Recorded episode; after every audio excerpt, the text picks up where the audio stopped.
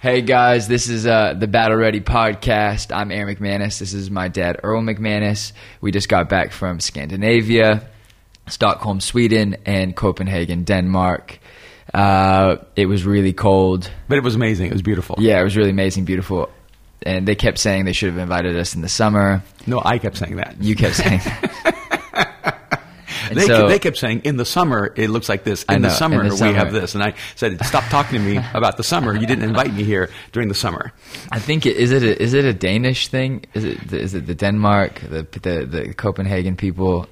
I don't know what I'm saying. Well, they love the winter there, too, though. They're out riding on their... They're, they're, no, they love the winter, too. They're out there riding on their bikes. They're outdoors. They're uh, Yeah, it enjoying very, life. it was very different because Stockholm it was actually very cold, at least for me. I was wearing everything I owned except for the first day. I just wore like a leather jacket and a hoodie, and that was the dumbest thing I could have you, done. you, were- you were like a fashion tragedy because you, you were trying to- wearing your Vans. and your Vans were wearing soaking wet. I thought it'd be fine. I, I was my Vans were soaking wet. My feet were cold, and then I was cold. But you looked good. I looked okay. and then I thought we'd be running around shooting, and so I needed to stay like light. And then all of a sudden, And when you say shooting, you mean like filming. shooting, filming. Because while you were in Sweden, I you did. you did go shooting. I did go shooting. I did go hunting. And if you're, you know, like a PETA advocate, I did not shoot anything. It was just more of like a bonding experience to go learn about hunting. And don't worry, was- if Aaron goes hunting, all the animals are safe. all the animals are safe. It was actually it was a pretty funny experience because um, one I don't know if I'm allowed to name who took us because I don't Well, think he wants us to name him. well, his name sounds like Pastor Andreas Nielsen. That's messed up. so he he he took us to like the shooting range because you know he he grown, he's grown up hunting and shooting and, and so we went and did that and that was really cool. There was like this v, it wasn't virtual reality but it was like uh like there was two projector screens and then we got to shoot live ammo and like shoot at projected animals and I was okay with that like that's fine to me because. There's no emotional attachment. Like you're just, you know, you're shooting video games basically. So we went to go. We went. He asked if I wanted to go hunting, and you, I think you wanted like a night to kind of just do your thing and, and rest and I didn't want to go out in the freezing cold. Yeah, that's basically what you. so he he was like, "Hey, you should go. You should go hunting. You should go hang out." And and we did. And then we got to his house, and and he was he he went to the garage, and he's like, "Hey, here here." He just brought out like an entire thing of of clothes. Like I think I like no lie, I had a t-shirt on. I had like long underwear, like Uniqlo Heat Tech, and then I had a pair of sweats. And then I had a pair of North Face sweats, and then I had a pair of like waterproof trousers, and that so it was like four layers. And then I went and I had a uh, like a Under Armour North Face thing, and then I had another like North Face like zip up that was like the the furry ones. So were you cold? I was so cold. I was warm. My feet were warm. My body was warm. But we went out to like this little cabin, and it was like a hut. It wasn't a cabin. It was like and you've never been hunting before. never. And you I think really- I, I told you. I said I think I think I'm scared to And, go and hunting. you really couldn't shoot anything. I don't think so. My see, this is like this was my like behind the scenes. I thought I was like, okay, this is going to be a great story for the kids. I don't have kids, but for like the church and for like you know Mosaic Venice and just for the podcast. So we went out. I got all dressed up, and he, he finally says he's like, you know, my daughters they've hunted, they've like shot, they've done things. Like, Because it's a different world there. They actually hunt to eat. they hunt to eat. No, and they hunt to eat, and they hunt Mm-hmm. like they don't hunt just for like for sport. They hunt to actually like feed families, and like they give a lot of meat to like two people, and it's a gifting thing, and it's Mm-hmm. Right. awesome. So they're very respectful, very honoring. Me, on the other hand, was just scared. And then I asked, you know, what are we hunting? And he said, we're hunting boar. And I was like, we're hunting piglet. That's what we're hunting. so not only was I like nervous because he said boar can like stab your feet or like they can stab your legs, so you have to wear like Kevlar like pants. And Couldn't it be. Pumbaa? Pumbaa, yeah, I guess, but I don't think Pumbaa. Like, I think Pumbaa's okay to go, but I, I think I think Piglet. I think Piglet, and I get sad and scared. But anyways, it was a good bonding experience, and then we we drove out and we had a really good conversation. And But how and- many hours were you there, quote, hunting? I mean, I think we we drove like an hour outside of the city, and then we hunted for two out like two hours. But I think this is an important point. Yeah. You, you guys said you went hunting, but you never actually shot at anything. No, we really we went sitting. We So- went to go sit. So he, you know, the cool thing was he was like teaching me about the like the the the, the process and like you know how he grew up doing it and this whole thing, and um, it was really it was insane. It was pretty cool. Also, like we just went and sat in this like hut that's like five feet off the ground, and he brought coffee, and I'm like in the seven layers, and I had this like rabbit hat on. This hat that was I don't, what do you call those like snow hats, and then it had like rabbit fur as faux fur um, maybe I don't know, and uh, and it kept falling over my face, and I kept falling asleep because I was so jet lagged, and and then I look over like an hour later. I don't really know how long it was. I look over and he's just like scrolling on his Instagram, just like I was like, I didn't know you could bring your phone. You said be quiet, and he goes, Yeah, you need to be quiet, but I brought my phone. I brought my phone. But I think this is important because I remember years ago I went fishing and I never caught a fish, and so I realized it was really just polling. I wasn't fishing, and but really great fishermen are really patient. Yeah, Really great hunters are really patient. Right. They understand that there may be hours of waiting for that one moment. Yeah. Where you um, are actually, by definition, hunting. yeah, yeah, And I, I- feel like there's this incredible lesson to be learned because generationally, uh, we've almost been preconditioned to expect things to happen fast. We want things to happen Yeah. immediately, right away. Yeah. And the idea of waiting two hours for one moment feels like an incredible waste of time. Oh, I didn't feel like I wasted time, but I felt like we didn't. You, I mean, I, I mean, he at one point said, you know, we could sit out here for hours, and I was like, how many hours? And no, but I, it, it, def- I don't know. With my generation, everything's quick. I get that. Right, because if you stayed all night and you never actually shot at anything, it would still be called hunting because the intention. I'd be so mad. Now it'd be called angry. at No, but you see, here's what's important. It's it's the intention that you're actually moving with a particular intention. And so he's hunting because he has an outcome he's trying to achieve, even if it's not achieved. See, I, I- feel like this is one of the principles that we That- need to help people get into You're their trying life. to teach me right now, and all I'm trying to do is tell a story about hunting and how it was a great bonding experience. But Right, but no, you're talk right. about like like um, helping someone come to faith. Mm. A lot of times we want it to happen right away. Right. And the reality is that it may take a great deal of time of building friendship and relationship and earning trust and Yeah. a lot of coffees, a lot of dinners, a lot of times hanging Yeah. and talking about everything else in life until you um, also um, earn the right to, to have the deeper conversations as well. Yeah. And uh, and and I think it's so true um, in, in in so many arenas, uh, whether it's our career, you know, whether it's a, a particular dream, Yeah. that um, we need to learn how to set in the process, Yeah. so that we can actually be there for the moment where the outcome is fulfilled. Do you feel like because I know it's a generational thing, but I think a lot of it is the, the societal pressure that if I'm 29, I'm old.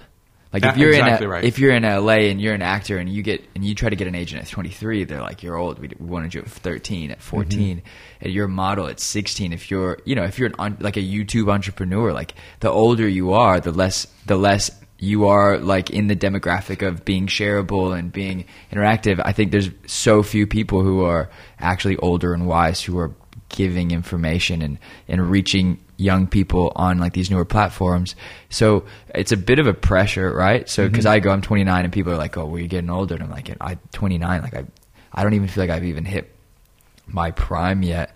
Let alone like gotten to a place where I even understand enough to go do things on my own right now. I'm grateful I get to learn under people still. I'm grateful. You know what I mean? Like mm-hmm. so then to go, yeah. Like I think when people feel the pressure of like okay fame, I think it maybe it only applies to fame. But I feel like that's the same in like entrepreneurial like worlds. Like they, they feel like they got to make their tech break right now. Mm-hmm.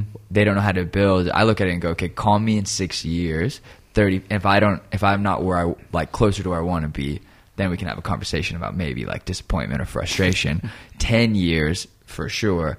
But but I think it's like I'm in the long call, right? Absolutely. I remember when your sister Mariah was around 16 years old and she told me she was a has been. No, but if you grow up in LA, that if you grow up in LA and you have wrinkles like that's like it's a it's like that doesn't go together. You know what I mean? Mm-hmm. I, have, I have friends who are my age doing what is it Botox, and I'm stoked. Like, it's weirder when you look in the mirror and you're like, oh wow, I'm not like 17 or 23 anymore. But then I look at it and I look at people and I go, it's kind of sad when people feel that pressure of you need to be beautiful. Beautiful is this way, or and that sounds so cheesy. But I'm like, no. I think the fact that you can grow up in LA and and then you go to a place like Sweden and people were just real. Mm-hmm. You know what I mean? Like people were so much more real. People were so much more dynamic about they're okay with getting married young and, and living life and building and And they believe that life takes time. Yes, that, or they understand that. and that's to me a really beautiful thing. That it, it, it- and I think we have to some, somehow introduce this idea again Yeah. that it's okay to give life time to develop. Give yourself time. Don't stop being so hard on yourself. Going, I'm 24 and I haven't accomplished anything, or I'm 28, I haven't um, changed the world yet. I'm 29 and I'm still Yeah. trying to figure things out. Uh, you, you know, I, I think your 20s are when you just need to fail a whole lot. Just get failure under your belt, get Yeah. comfortable with it. Yeah. And so that by the time you're 30, you're going, okay, I know I can fail and I'll be okay. Yeah. I mean, some of the greatest transitions, biggest transitions in my life happened after I was 30. Uh, the, uh, if you looked at my You life, You moved to LA when you were 30. 32, 33 years old. So you're Yep. like, let's talk like your life hadn't even really started. Like the life where people know, like the life of people knowing who you are didn't start for another 10 years. Yes, that's exactly right. If, up to the age of 29, I don't think I'd ever spoken to more than 200 people at one time. Have we told that story here? No, No. you should tell that story. the story of when you first spoke to people. Like, Yeah, and so here I was. 200 people. I'm 29 years old. I'm pastoring a church that I basically started. Um, we're probably averaging 100 people, 120 people. Where were you guys? In middle of South Dallas by the Dallas. Cotton Bowl. It Yeah. was at that time the highest crime rate, highest murder rate area, I think, in the United States. Three years in a row. And- you can Google it. and South uh, Dallas. It was a very intense area, but frankly, I was I was killing myself, and I was working so hard, but I wasn't crushing it. And you were in a in a in a in a state in a city where big churches were Everywhere, blowing up all Oh, I- around you. I kept hearing about churches starting and getting to ten thousand, and I remember one time just sitting in my car, and I just started just kind of like weeping by myself, going, "God." Yeah. Like, what's the deal? I, you know, you didn't give me any talent. You, get- you know, Yeah. you're certainly not um, growing anything I'm doing. Yeah. And I was at the age of 29. Um, from every statistical uh, assessment, I was a complete failure. Right. And, uh, you know, I just had to kind of hold on inside of myself that I wasn't a failure because at least I had this person come to Jesus and this other friend of mine whose life was changed, this other family whose life was changed. But, but, um, uh, but objectively, I pretty much felt like I was a complete failure. Yeah. And I, and I certainly didn't know how to do this thing called church, and I didn't seem to have any talent or gifting. And and there I was um, working backstage at an event at um, Reunion Arena, where the Dallas Mavericks used to play basketball. wild. And I was just there back there as a, a logistical guy with a flashlight pointing a direction for where people should go at the end. Right. So you were an usher. I was an usher. Yeah, I wasn't usher, but I was an usher. Duh. Yeah, okay. And and uh, and I didn't want to go that day because I, I was just tired and I'd been doing it for years and it just felt like it was kind of meaningless. I felt you could kind of work with a trained monkey and do what I was doing. I remember saying that to my wife, but she made me go because I kept I made my commitment and she made me keep my word. And when I got there, the guy who was supposed to be speaking I had double booked another event, I think, in Georgia. His plane was delayed. He wasn't going to make it. And, uh, and he was supposed to speak. And, then, and then the other speaker who was supposed to speak the next day was on the golf course and they couldn't get a hold of him. Jeez. And all of a sudden, the guy in charge of this event, This, is that why you don't play golf? Uh, it's No, no, because no, it's just too going, slow for me, you know. But I, I, I actually, I love the elegance of it, but I'm, you know, I like fast things, you Yeah, know. And, yeah.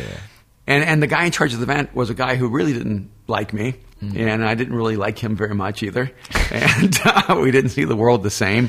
Um, I was uh, maybe a little bit obnoxious in the conversation we'd had, and um, and he walks up to me and goes, "Erwin, um, I, I think the Lord wants you to speak tonight." And I thought he was joking with me, just kind of like messing with me, you know. Mm-hmm. It- in the moment I acted like I was excited, he'd go, Yeah. you know, bird. And, uh, Yeah. and so I did, I, I just laughed.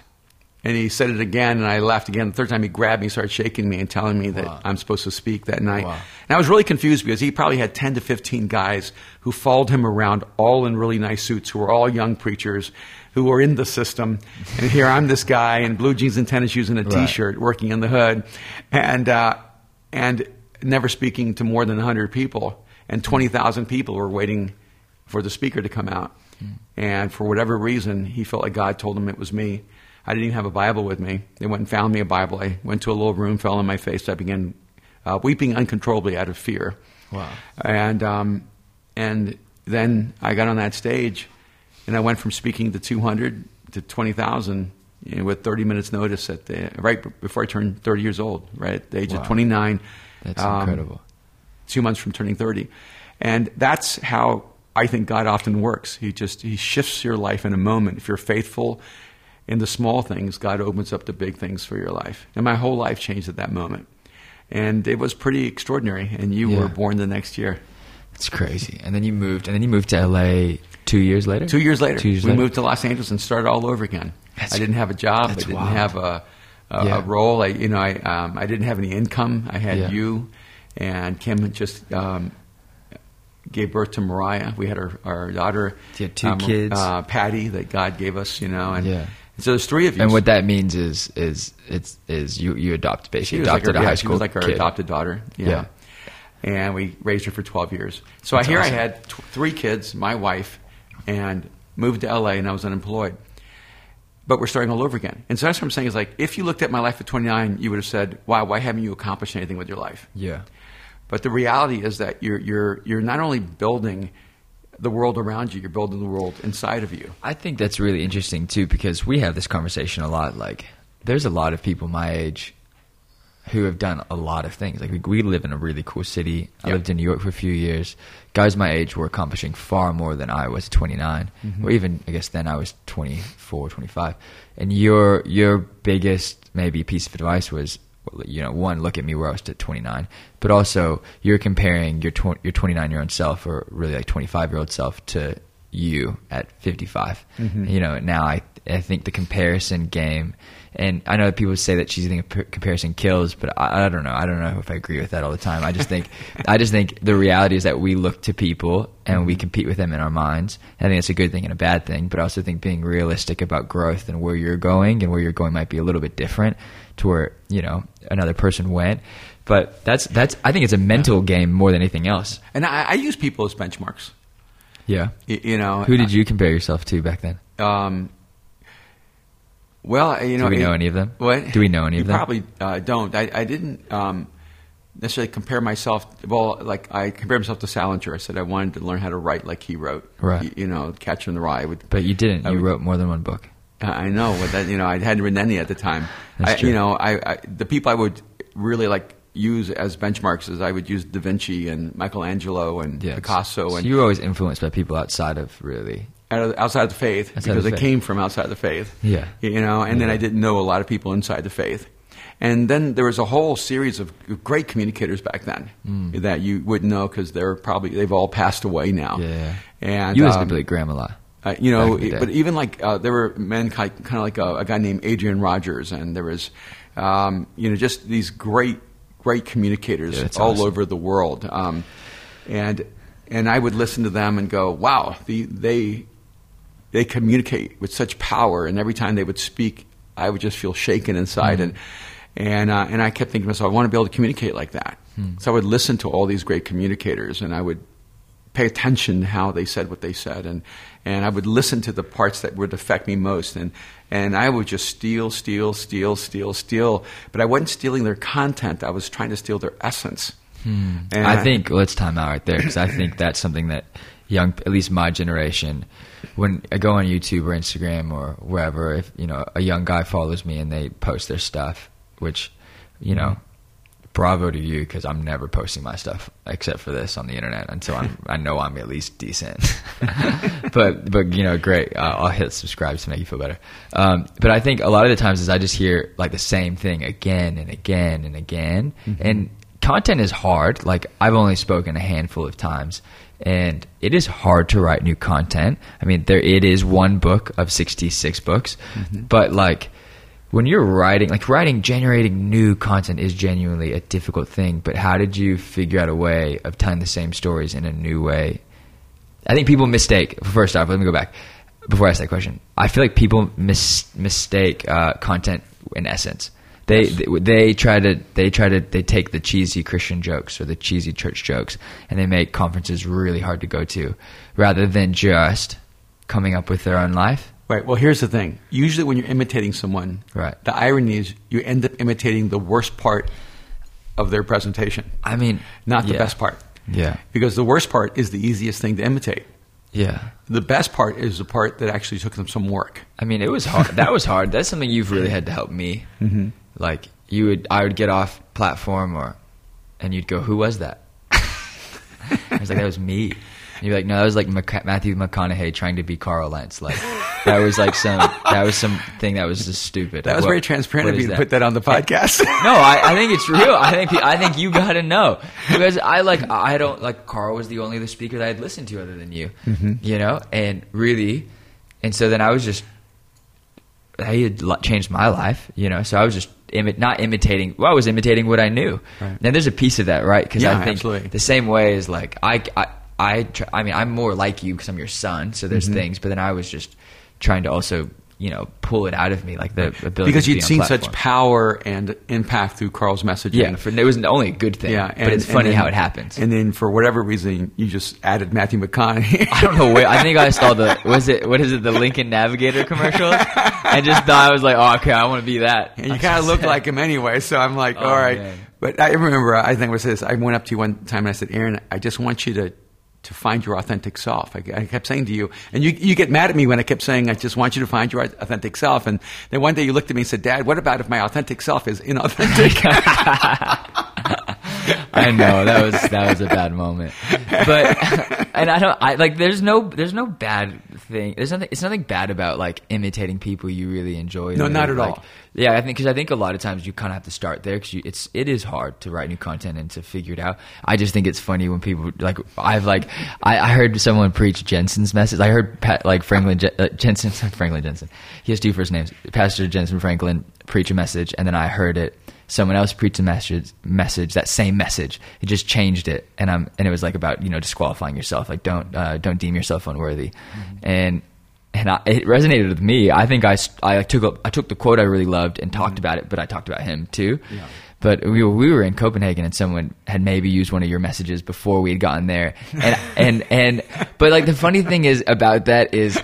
I think for you, you kind of were like, oh well, that happened again. You handled it really well. Mm-hmm. I'm like, I'm like, that's what, what is happening right now. the worst part is when they take your message and they do it better than you. I know, and I think that's what we said about the person. For like, man, Okay, that was they're a ball of fire. Like you know, you know that they crushed that ending really What's well. funny is I end up hearing that same talk from two different people I on know. that trip. I know that. I know that was the that was that was funny. But I think, especially when you know each other, and then people just kind of borrow things from each other. It's funny. Like, I I I, I genuinely like la- laugh and like it. Mm-hmm. I think because it's it's a sign of, in, you know, like It's a compliment. and Endearment, it's like- endearment. Here's the thing: I tell people, start with imitation. Imitate the people that you admire and that you feel like are really Yeah. effective in what you want to do, and then move to uh, emulation, where um, you're affected by them, you're informed and influenced by them, but you're Mm-hmm. but it's not you're not trying just to imitate them, and Yeah, then and then move to like what I would maybe say like innovation to where like you're going. Okay, I've learned everything that you know they've Yeah. taught me, but now I'm I'm really discovering myself and, and becoming a new voice Yeah. because it's my voice. Yeah, yeah, and I think I I love that. I think I think I'd rather people steal your content and and the the, the way that the church speaks and communicates mm-hmm. gets a little bit more not intelligent because I don't I think the people do the best they can. You know what I mean? Mm-hmm. But you definitely you created a different language because LA is very different. Like Texas to LA is such a different world, mm-hmm. and the the same kind of jokes don't work here. Yeah. That was one the conversation we were having with Andreas Nielsen. He's like Swedes humor is so different than U.S. humor. So when like U.S. preachers come over and they try to like you know do their church jokes, the Swedes don't have never heard it because they were Vikings And and, know, didn't grow up with the same things. Yeah, I considered it an incredible compliment when they kept saying that our our messaging fit the Swedish culture. And and Yeah, for sure. At one point, he he said, um, "It's pretty rare for someone to come and actually speak to us as if we're intelligent." yeah, and and I, I, I, I, I to me that's the greatest compliment when you go into a new culture Yeah. and people say you sound like you're one of us because that means I've paid attention I've listened Yeah. and um, and I've become a part of that community and that's Mm-hmm. an I, I, that's an important part of communication and and, that's the thing is like when it, the funny thing you know when you came back because Carl's actually from South Carolina I think West Virginia. West Virginia I think West Virginia. somewhere in the south over there He, he I think he played ball at North Carolina. or South Carolina, North Carolina State. Yeah. yeah, Yeah. And so he, he has kind of a southern accent Yeah, in New York. yeah, it's really interesting. So you didn't come back with a New York accent. And you didn't come back with the Angelino accent that you had for 25 years. You came back with a Southern accent. Yeah. And this is the power of influence, by the way. Yeah. See, it's not a negative thing. It's the power of influence that that when you affect someone's life, they almost naturally want to reflect you. Mm. And and I, I think that's one of the things I love about Mosaic. Yeah. Like, uh, we around the world. We heard. We, I heard one of the pastors actually say, um, it, "It doesn't matter if you believe in God; He believes in you." I mean, that's Mosaic language. Yeah. Was that Pastor Thomas in Copenhagen? yeah, I think it was. Yeah, Man, he's And- incredible. And, I was like so touched because I thought our languaging is spreading across the world. And our language is really carefully crafted to be sensitive and caring to people outside of faith. Yeah, and it and it's cool too because there's things that, like we were in Stockholm Mm-hmm. and one on Pastor Andreas and, and Lena and, and then we were hanging out with Eric Mm-hmm. and who I, I just cannot say his, Jonathan, his last name, but and Jonathan, yeah, and they're just the coolest, coolest people. I felt like we were with family, and. And, and it was immediately I was stealing things from them. Like I was texting like our guys who are behind the camera, like, "Hey, can we just do this a little bit like th- these guys?" And I was getting links and sending them. And so I think that's the the beauty of the, the like the modern church, especially with technology. Like you Yeah. can, like You can steal it's, har- fast. It's harder. You can steal faster, but then it's like you like you gotta like you also need to, to change things and make it your own thing and like Yeah. make things unique. One know? of the funniest things to me was that we were What? in Copenhagen, mm-hmm. and there's a pretty conservative church there. They have a beautiful Yeah. building, and on their marquee they had a sign that said, no, no, that was in Stockholm. It was the big church in Stockholm. "Was it in Stockholm? Oh, it was in Stockholm. across from that that's right. we had dinner. And Yeah. on their marquee it said, "Come as you are." Which, Which- if- which point that camera at me. which, if you've never been to Mosaic Venice, was in neon signs. Also, Yeah, but where is- did you get that? I got that from Nirvana, from Kurt from Kurt Cobain. Cobain. That's my first song I ever learned on the So guitar. here's the funny thing. So Aaron starts Mosaic Venice and decides that the theme out there will be "Come as You Are," Nirvana, Kurt Cobain, and this church is so conservative And has- that if they knew it was actually from Nirvana, Yeah. they would burn their building down.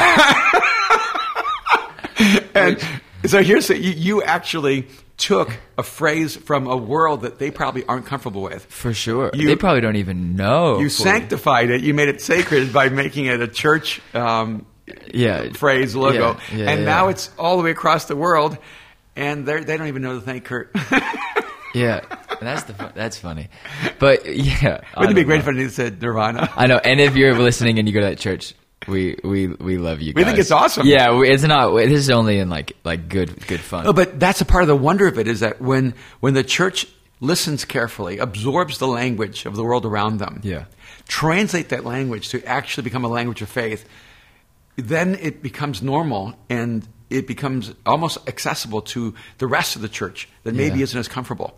One of the things I thought was so amazing is that we were in two countries, Right. Sweden and Denmark. We talked more Yeah. about Sweden, and we were there in uh, Stockholm and Copenhagen. We, we both Scandinavia, both the world of the Vikings, right? yeah, Which is yeah. why uh, uh, my, my my- my beard is an homage to my Viking roots, and and yet they were so different. And there were some similarities, but there were incredible differences. And you know, with Andreas, you had almost like the sense of a kind of this rogue guy who Yeah. um, is, you know, growing this church in the most like uh, raw and ruthless kind of way. Yeah. And then you go to uh, Cop- uh, to um, Copenhagen, and, you, and you're with Pastor Thomas, and Yeah. and this guy starts this church from scratch. There's only what fifty thousand Christians in the whole country, Yeah. and you know he starts with fifty strangers in his house, Yeah. And now has the largest church in the entire country. Yeah, meeting in. I think we met, and I can't say any of the names, but we met in like they're essentially like their their circus, like auditorium. Like it was like this They have like a permanent circus, permanent in the, circus in the city. Like j- yeah, it was so cool. It was so cool, and they did their like their five year anniversary, and they invited us to it, and it was and he like his life is in coffee shops, restaurants, and bars.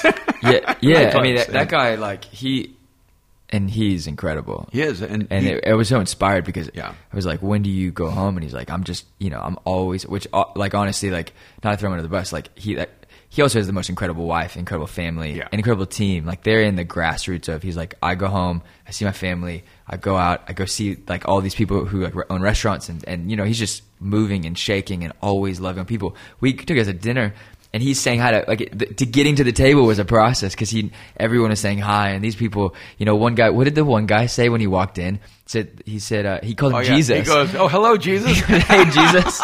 and the guy And is a like chef. fifty year old guy, I or think- forty or five year old guy. I think that guy was a chef who's an atheist. Yeah. and he's mocking him by calling him Jesus. Yeah, he calls him Jesus. And he goes, "Do you have, did you get any converts this week?" yeah. and so he's mocking him. But then he said, well, "Yeah, we've been talking about you this week," and and there it was. Yeah. Even though he's mocking him, they've been talking about him all week. Yeah, his friends ratted him out. He was like, he was like, hey, he, he said, oh, he's just saying that because he's been talking about you all night, and he had he had been preempting it, like trying to get him to go to church at the the, mm-hmm. the, the Sunday that you were speaking, and Right. and it was and it was super cool to kind of just see like how one just they're all friends and they're actually in mm-hmm. community, and there was like clear authority, but also clear like love, mm-hmm. and then to be with his from his team, and then just how like he's just a wild man. Like he just he genuinely believes in like going and tracking down people who do not go to. He says like I'm going to grow this church. Like my team's going to see how I grow this church, and they're going to grow this church because they and they and I was talking to his team, and they were inviting like three or four people that they worked with, and Yeah. it was just so cool to see it kind of trickle down. Yeah, I think one of the things I really learned, and one I just loved Jesper, who was such an incredible leader. Yeah. and he looks like a Viking. Yeah. Um, the two things that really struck with me was one, when we finished dinner at midnight or one o'clock in the morning. Goodness, they know how to eat. Yeah, he went to another event to meet with more people.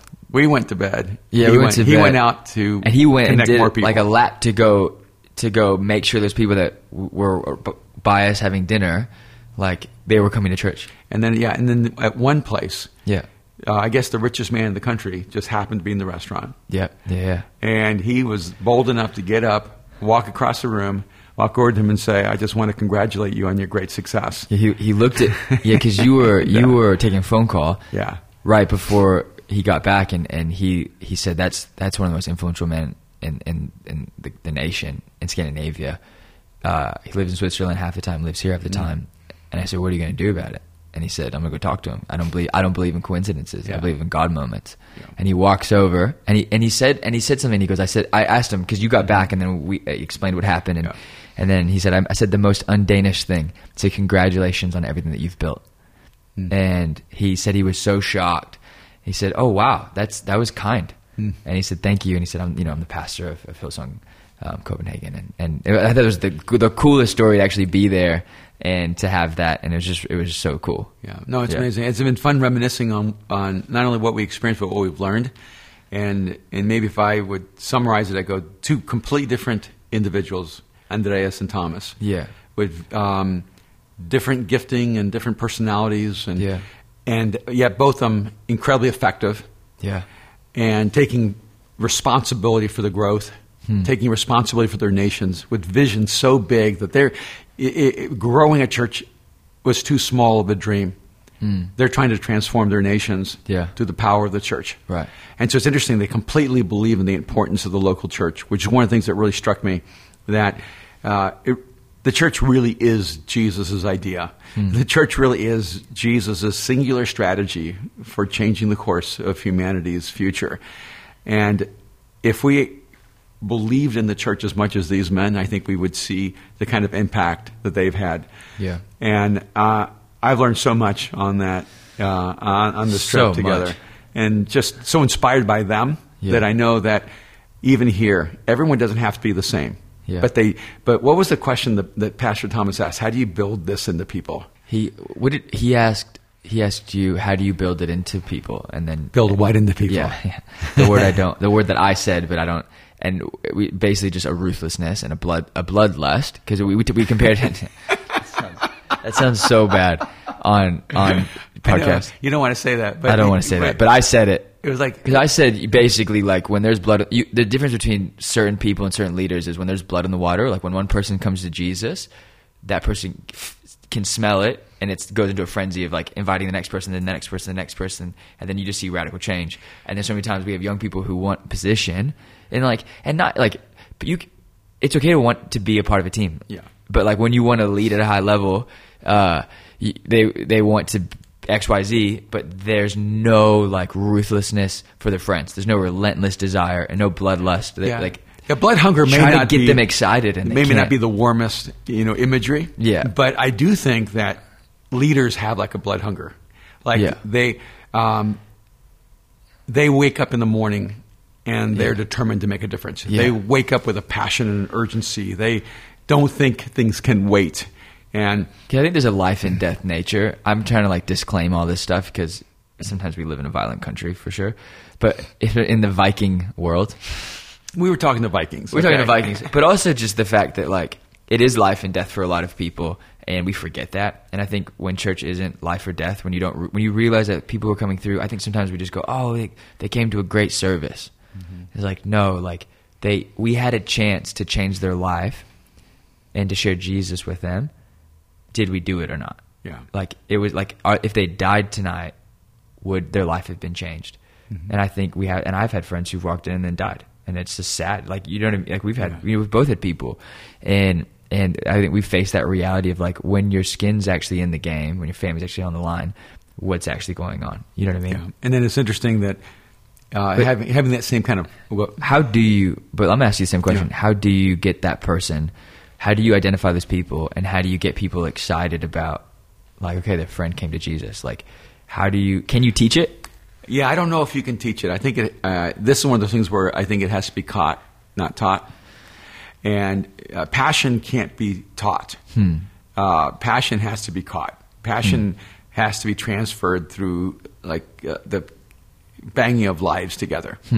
And and you know, it's easier to find passionate people that you can help with character and give skills than it is to find people with skills and try to put passion in them So true. and and and I thought it, interesting combination because when you use the language, you know, I I understand the the hunting Viking kind of language that used, you know, having that that blood hunger. Yeah. And um, but at the same time, he said a part of what we talk to our our core leaders is you, you're our, you're my firewall. Yeah. Because when you have an intensity, when you are deeply passionate, when you have that sense of of hunger to make a difference in the world, Yeah. you can also have too much blunt force trauma. You can hurt people without realizing it. You you know you, you- people get burned Yeah. in the fire. Well, he, he said, he goes, you're seeing now all of the behind the scene moments that are really hard. Yeah, and Like, he- before I was giving, he, he said that this is the best, like, like contrasting statement. He said, before I was giving you volunteer hugs.